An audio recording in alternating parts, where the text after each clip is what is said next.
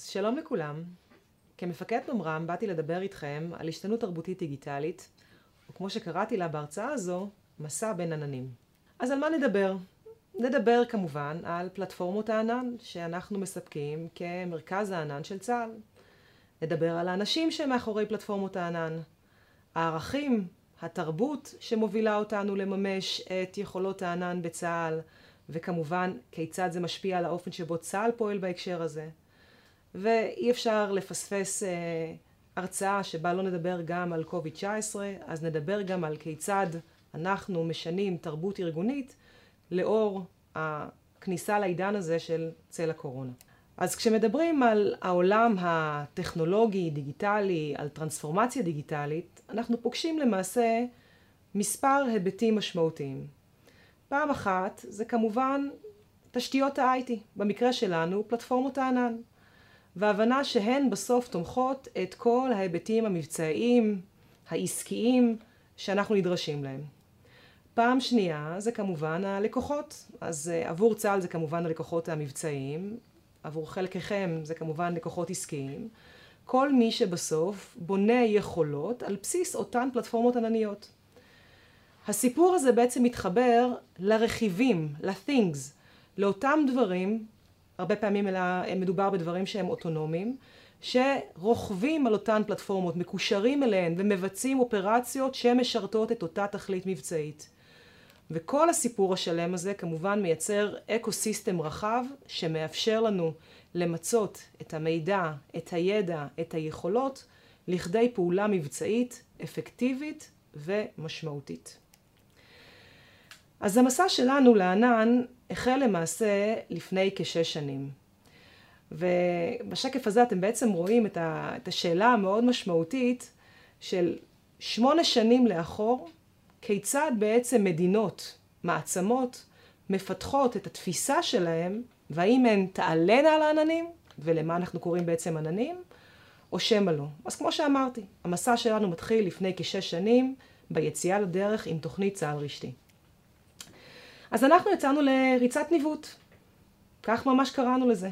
יוזמה משותפת של מספר uh, גופים, מבוססת בעצם על תשתיות OpenStack, עם מצפן מאוד ברור, עם דרך ברורה ועם רצון משמעותי להפוך את צה"ל לדיגיטלי, יעיל וקטלני. אלא שמה, כשמסתכלים בעצם על המודל שבו אנחנו בוחנים את היכולת להשיג דה פקטו טרנספורמציה דיגיטלית, ניתן להתרשם בגרף שמובא לפניכם שיש למעשה שני צירים מרכזיים. ציר אחד שמדבר על דחיפות וציר שני שמדבר על מוכנות. אז בציר הדחיפות אה, היה לנו בעצם אה, מוביל, מנהיג, שהבין שהוא רוצה הרבה יותר דיגיטל, אך זה עדיין לא היה חלק מהאסטרטגיה הארגונית.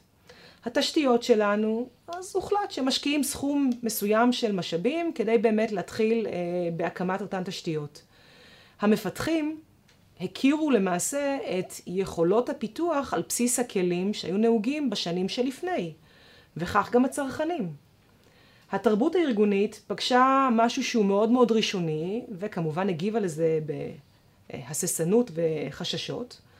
וכמובן, כל עוד לא הצלחנו לייצר הצלחה, היינו במקום שבו גם הנכונות להשקיע הייתה במקום שהוא נקרא לזה ממוצע ובינוני.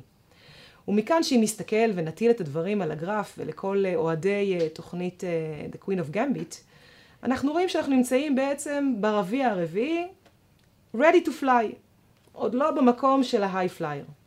זכרו את הגרף הזה, נחזור אליו בהמשך. כשמסתכלים על איך נראה המסע הזה בעולם, לא רק אצלנו בצה"ל, ניתן להתרשם בגרף הבא על היקף ההשקעה בעצם בפלטפורמות הענן. ההבנה שבעצם לא מעט מהארגונים באשר הם, בין אם הם ציבוריים או מסחריים, עוד לא אוחזים באסטרטגיה קוהרנטית, אלא עושים תהליכי אימוץ שהם אד הוק. התפיסה הזו של בואו נעשה תהליך של lift and shift של יישומים, שעד לפני רגע עבדו לכל היותר על בסיס פלטפורמות וירטואליות, וניקח אותם as is ונעלה אותם לענן. האומנם? ההבנה הזו שאנחנו עדיין חסרים באותם טאלנטים שיפתחו את היכולות המתקדמות ודה פקטו ידעו לנצל את אותן האיכויות שקיימות בעצם על גבי הפלטפורמה העננית. פוליטיקה, אין כמו פוליטיקה. כשבעצם צריך לערב רציונל של, פוליטיקה ארגונית כמובן במקרה שלנו, אה, רציונל של עבודה בסילואים, כלומר חלוקה לפי זרועות, הרצון של לייצר בעלי תפקידים חדשים, ובכך בעצם זה מייצר סיכון על בעלי תפקידים קיימים. כל הדברים האלה בעצם מפגישים את כלל הארגונים עם רמות חשש מאוד מאוד גבוהות, וכפועל יוצא למעשה קצב האימוץ של טכנולוגיית הענן בהתחלה איננו מהיר במיוחד. ובמקרה הזה, אותה ריצת ניווט של מספר uh, יכולות uh, בודדות וחזון מאוד uh, משמעותי, הופכת בעצם ל-IDF CTS, הענן המבצעי, פלטפורמה דיגיטלית רב-זרועית שמשרתת את התהליכים המבצעיים באינטרנט המבצעי של צה"ל. זאת אומרת שלצה"ל סוף סוף יש אינטרנט מבצעי, והיא למעשה מאיצה וממנפת את חץ הרמטכ"ל. ואיך היא עושה את זה? אחד, ברור שיש הרבה מאוד רכיבים שהם רכיבים היברידיים בעצם. ברור שצריך, כדי לבסס יכולת של אינטרנט שמקשר את כלל הגופים ולא בהכרח עושה חיבורים שבין סילואים, לייצר תפיסה שמייצרת trust בין הרכיבים השונים. כמו שאתם שומעים את זה, ממש אמון מבוסס על פתרונות הגנה שמאפשרים לכל צד לסמוך על אותה פלטפורמה מרכזית. ההבנה הזו שאחד השחקנים המרכזיים ביכולתנו להצליח היא למעשה המפתחים. אותם העובדים מהשקף של הגרף הם המפתחים החדשים שלנו, שבעצם עולים על פלטפורמה דיגיטלית מתקדמת עם הרבה מאוד כלים שמאפשרת להם לממש את אותן תפיסות חדשניות, להביאן הלכה למעשה עם פיתוחים ויכולות מבצעיים לצרכנים ולמשתמשים המבצעיים. תפיסה שבאה ואומרת האחריות על הפיתוח ועל התפעול ועל ההגנה, אותה תפיסה של DevSecOps, היא על המפתח. זאת אומרת, אם אני מפתחת התשתית, אז אני אחראית להגן על הרכיבים שאינם באחריותי. ואם אני מפתחת את הקוד, אז אני אדאג לתפעל, לפתח ולהגן על הקוד שלי. וכמובן, כשהולכים ומסתכלים קדימה, סיפור היכולות האוטונומיות הולך ונהיה משמעותי יותר ויותר בשדה הקרב המודרני, ומכאן שעל הענן, על אותה פלטפורמה עננית, יש את החובה לייצר את הכלים, היכולות, וגם את הרעיונות שכבר מייצרים deployment לקצה, מריחה אה, עד לקצה, של יכולות שיאפשרו לנו למצות סנסורים שהם יותר מצומצמים, שהם אוטונומיים, לכדי אותם מפעלי מידע שמאפשרים לנו לפעול בצורה שהיא חכמה, יעילה ומדויקת. אז למעשה יצאנו לדרך, כמו שאמרתי, בריצת ניווט, ובהמשך לכך אנחנו מקדמים את אותה תפיסה של אינטרנט מבצעי שמבוססת על הענן המבצעי במספר מדרגות, ולמעשה היום אנחנו כבר נמצאים עם פלטפורמת ענן רובסטית אה, מבוססת כאמור OpenStack, מן המתקדמות שיש היום, הייתי אומרת בעולם כולו, אבל היא לא נשארת רק בליבות שלנו, אלא היא בעצם פלטפורמה שהיום אנחנו פורסים אותה לקצוות. ולמי שככה מקשיב לתפיסה ולאסטרטגיה של צה"ל, מבין עד כמה יש חשיבות וצורך לייצר את אותו ידע, מידע, דיוק, אפקטיביות, לא רק בליבה, אלא גם בקצה, באותו חוד מבצעי. ולמעשה התוכנית שלנו פיתחה יכולת נוספת, שהיא אותה תפיסה של ענן במרכז שנפרס לעננונים בקצוות, ולמעשה ניתן לצרוך את השירותים שכמובן עובדים בצורה מאוד אפקטיבית, אותם מרכיבי אימון, אותם מודלים של מפעלי המידע, ולצרוך אותם בעננונים, באותו קצה מבצעי, שמאפשרת לנו כמובן גם יכולת עבודה בכל מיני מתארים מורכבים, וגם יכולת של עיבוד קדמי. אה, באופן שמאפשר לנו את האפקטיביות בעצם לאוטונומיה בקצה. הגרף שנמצא למטה, אותו גרף אקספוננציאלי, בעצם מספר את הקצב. קצב עליית היכולות על גבי אותה פלטפורמה עננית, אחת שייצרנו יכולת של מספר אזורים הוא בעצם קצב אקספוננציאלי. ואנחנו כל הזמן נדרשים להרחיב את היכולות על מנת לספק את המענה לאותם רכיבים חדשים שממשיכים ועולים על מנת לייצר סביבה דיגיטלית עשירה לטובת האינטרנט המבצעי. אז בעצם היום האינטרנט המבצעי פוגש את כלל הזרועות בצה"ל, וניתן לראות גם שאנחנו מפתחים את הכלים, את אותם עננונים שפוגשים את הפלטפורמות בקצה. בין אם זה בים, באוויר, ביבשה, לצרכים כאלו ואחרים, אה, אה, לטובת אה, מתארים שונים. אותה פריסה שאומרת, ניקח את העושר במרכז ונאפשר ללוחמים בקצה למצות אותו בהתאם למתארים שאליהם הם נדרשים. אז אנחנו רואים את זה כמובן כמשהו שמתחבר, בסוף זה אקו סיסטם שלם, לא רק לרכיבי IT, אלא לתפיסה רחבה יותר של פריסה ניידת של יכולות תקשורתיות לקצה. כולם מדברים על הדור החמישי, אז כמובן שפלטפורמת עננונים נבנית אה, לעידן שבו ניתן יהיה להפעיל יכולות גם על בסיס דור חמישי, וכמובן יכולות נוספות שמאפשרות לנו לנוע ממקום למקום בפריסה שהיא מאוד מאוד רחבת. זה כמובן אומר שאנחנו מייצרים עושר של שירותים. נתנו כאן כאן איזושהי הדגמה, אה, אם זה מעולמות כמובן החוזי, ואם זה מעולמות הצ'אט, כמו שאתם צורכים היום אה, במתאר רחב של אה, אפשרויות, אז יש לנו בעצם צ'אט שהוא צ'אט מבצעי, ומאפשר לנו לקיים שיח ברמת סיווג מותאמת כמובן, בין המשתמשים השונים, להעביר תמונות, אה, להעביר אה, אה, הנחיות והוראות כמובן. כל תפיסת הצייד. עולם הצייד שלנו בעצם הופך ונהיה עוד ועוד דיגיטלי, וגם הוא נשען על פלטפורמת הענן. הוא מתחבר בקצה כמובן לעננונים, ועוד ועוד. זאת אומרת, אנחנו הולכים ומפתחים למעשה חנות של יישומים, שכולה נמצאת בעצם על פלטפורמת הענן המבצעי, או נפרסת לקצוות על בסיס העננונים, ומאפשרת ללקוחות השונים לצרוך את השירותים בעת הצורך. כמובן שהלקוחות שלנו הם אותם בתי תוכנה שמפתחים את היישומים על גבי הפלטפורמה העננית. זאת אומרת, יש כאן מין אקו סיסטם מאוד מאוד יפה, שבו יש מפתחי תשתית, מפתחי יישומים ולקוחות מבצעיים שבסוף נהנים מאותו עושר טכנולוגי מבצעי. אז אה, הזכרתי קודם באמת את הסיפור הזה של הלשם מה. הרצון שלנו להפוך ולהיות בעצם ארגון שארגון מוכוון מידע, שמבסס את ההחלטות שלו על המידע, וכמובן לא מידע באופן כללי, אלא על מיצוי המידע הרלוונטי לטובת הפעולה המבצעית. אז היום כבר אפשר להצביע על מגוון רחב של מפעלי מידע בצה"ל, שמבוססים על אותה פלטפורמה עננית, עם עשרות אנליסטים מתקדמים, שעוסקים, אם זה בחקר אנומליות, ואם זה, דיברתי מקודם על העיר החכמה, אז במקרה שלנו זה כמובן תפיסת המרחבים החכמים. אם זה על מיצוי מידע מתוך סנסורים, אותם things בתפיסת ה-IoT, שמחוברים בכל מיני אמצעי תקשורת ניידים, שמאפשרים לנו בעצם צריכת מידע, איסוף מידע ומיצוי מידע.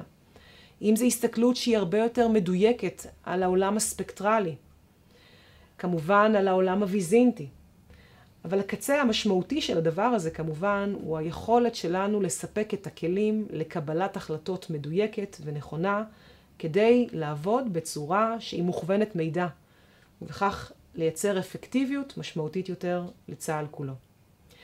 אני אציין גם שכמי שעוסקים בעולם התשתיות, גם אה, התשתיות בעצם מייצרות לא מעט מידע, וכחלק מהיכולות שאנחנו מייצרים על גבי אותה פלטפורמות, אנחנו כמובן מבססים תהליכי בניין כוח ומיצויו על בסיס אותם רכיבים שמנטרים את הרשתות שלנו ומתוכן דולים את המידע הדרוש לנו כדי לשמר זמינות גבוהה וכשירות גבוהה של הפלטפורמות. כל הדברים האלה מתחילים בארכיטקטורה. בארכיטקטורה מוגנת. אחד הדברים שהבנו במעלה המסע המיוחד הזה, זה שככל שלמן היום הראשון מייצרים ארכיטקטורה שמסתכלת גם על היכולות, גם על ההגנה וגם על הזמינות, הרי שאנחנו מצליחים לייצר משהו שהוא הרבה יותר רובסטי ברמת הכלים, האפליקציות, ובקצה כמובן האפקט. אז אנחנו כמובן פועלים על, פיס, על בסיס בעצם תפיסה של הסתכלות שהיא רחבה יותר, ארכיטקטורה מוגנת, עיצוב שהוא מוכוון הגנה ויכולות, ואת הדבר הזה אנחנו משלבים, אחת שהיכולת בעצם פעילה ואופרטיבית, אה, בתצורה של שגרות שבעצם מגנות לנו על אותו מרחב דיגיטלי מיוחד. אז אמרתי שאני אדבר על פלטפורמות, וציינתי לא מעט את אה, סיפור הפלטפורמות, ומכאן אני רגע קופצת גם לסיפור הערכים. למעשה המעבר לעולם הדיגיטלי חייב אותנו לבצע תהליך של השתנות תרבותית עמוקה. אנחנו כל הזמן מסתכלים על הלקוח בקצה. כשאני בונה שירות חדש על גבי הפלטפורמה העננית, אני עושה את זה לשם יכולת שמשרתת בסוף את הלקוח. ומכאן הערך הראשון שלנו, אותו סיפור של Customer Obsession. הדבר השני שאני אגיד, ראינו את הקצב באותו גרף אקספוננציאלי. הקצב שבו למעשה אנו נדרשים לשלב יכולות חדשות עבור צה"ל, מחייב אותנו לפעול באג'יליות. הדבר הבא הוא סיפור השותפויות. אינטרנט מבצעי הוא של צה"ל כולו. אז נבנית כאן שותפות בין בתי התוכנה, גופי הפלטפורמה, גופי ההגנה, הלקוחות השונים, אם זה הלקוחות בזרועות, ואם זה כמובן הצרכנים בשדה הקרב. והדבר הזה מחויב אה, המציאות, שכן יצירה שהיא יצירה לבד, איננה מאפשרת את אותה התפתחות משמעותית שמביאה את האפקט הדרוש לצה"ל. אנחנו גם מבינים שכדי לייצר את הvalue הגבוה ללקוח, אנחנו חייבים לשמר פה את הטאלנטים ולפתח את ההצמחה של אותם תוכניתנים ותוכניתניות מוכשרים לכדי אה, אנשים שמצליחים לשמר את אותה תפיסה של DevSecOps לאורך זמן. את כל הדברים האלה אנחנו עושים בסטנדרט, סטנדרט שטבע מפקד היחידה, קראנו לו סטנדרט לוטם. אה, עושים את זה בזמינות ובכשירות שמאפשרת לנו לסמוך על אותן פלטפורמות דיגיטליות. זוכרים את הטראסט ממקודם? זה חלק מהסיפור. אז uh, עברנו ככה קצת סיפור על ענן ועננונים ותרבות ארגונית. ומה קרה לנו בעצם בינתיים באותו גרף של מודל מוכנות מול דחיפות במימוש הטרנספורמציה הדיגיטלית. שימו לב לאן העברתי את הצריח ואת הפרש. אז ראשית, אנחנו נמצאים היום עם מנהיג ארגוני שאומר, רוצה אני להפוך להיות ארגון שהוא דיגיטלי מוכוון דאטה. התשתיות שלנו היום עברו תהליך של מודרניזציה ואנחנו אוחזים בפלטפורמות מהמתקדמות שיש. כל אותם מפתחים לומדים כבר היום לפתח בסביבה שהיא סביבה עננית. זאת אומרת, הם לא מגיעים מידע שאינו רלוונטי לפלטפורמה שעליהם הם מתחילים לפתח את היכולות המבצעיות. אמרתי בראשית דבריי שאדבר גם קצת על קורונה. אז אנחנו כמובן לא מברכים על כניסתה של הקורונה לחיינו. אבל אין ספק שארגונים דיגיטליים מצאו בקורונה הזדמנות להעצמת הדיגיטל. וכך גם אנחנו עשינו. על בסיס יכולת חדשה שקראנו לה קליק, לא השוקולד כמובן, שמאפשרת לגופים שונים לצרוך מידע שהוא בלתי מסווג אה, על גבי התשתיות האינטרנטיות, מאפשרת לייצר קולבורציה, מאפשרת להעלות תכני הדרכה, מאפשרת לייצר תקשורת גם כאשר נמצאים בסגר ועדיין חשוב לייצר את השיח המשותף עם הגופים השונים, עם האנשים שלנו, עם הלקוחות השונים. בסביבה המסווגת שלנו אנחנו מסתכלים כמובן על יכולות הסקייפ שמאפשרות לנו למעשה לא להגיע מדיון לדיון באמצעי התחבורה, אלא למעשה המשרד הדיגיטלי שלנו מחזיק את הכל. אם זה את הסקייפ, ואם זה את הצ'אט, ואם זה את יכולות ה-UC, ואם זה את הקליק. זאת אומרת, בהתאם לסוג הפעולה שנדרשת מאיתנו, אנחנו מפעילים את האמצעי הדיגיטלי ומאפשרים גם למפתחים, גם למפקדים וגם לצרכנים ליהנות מעושר של שירותים דיגיטליים. כל זה כמובן מבסס על אותן פלטפורמות ענניות שדיברתי עליהן בראשית דבריי.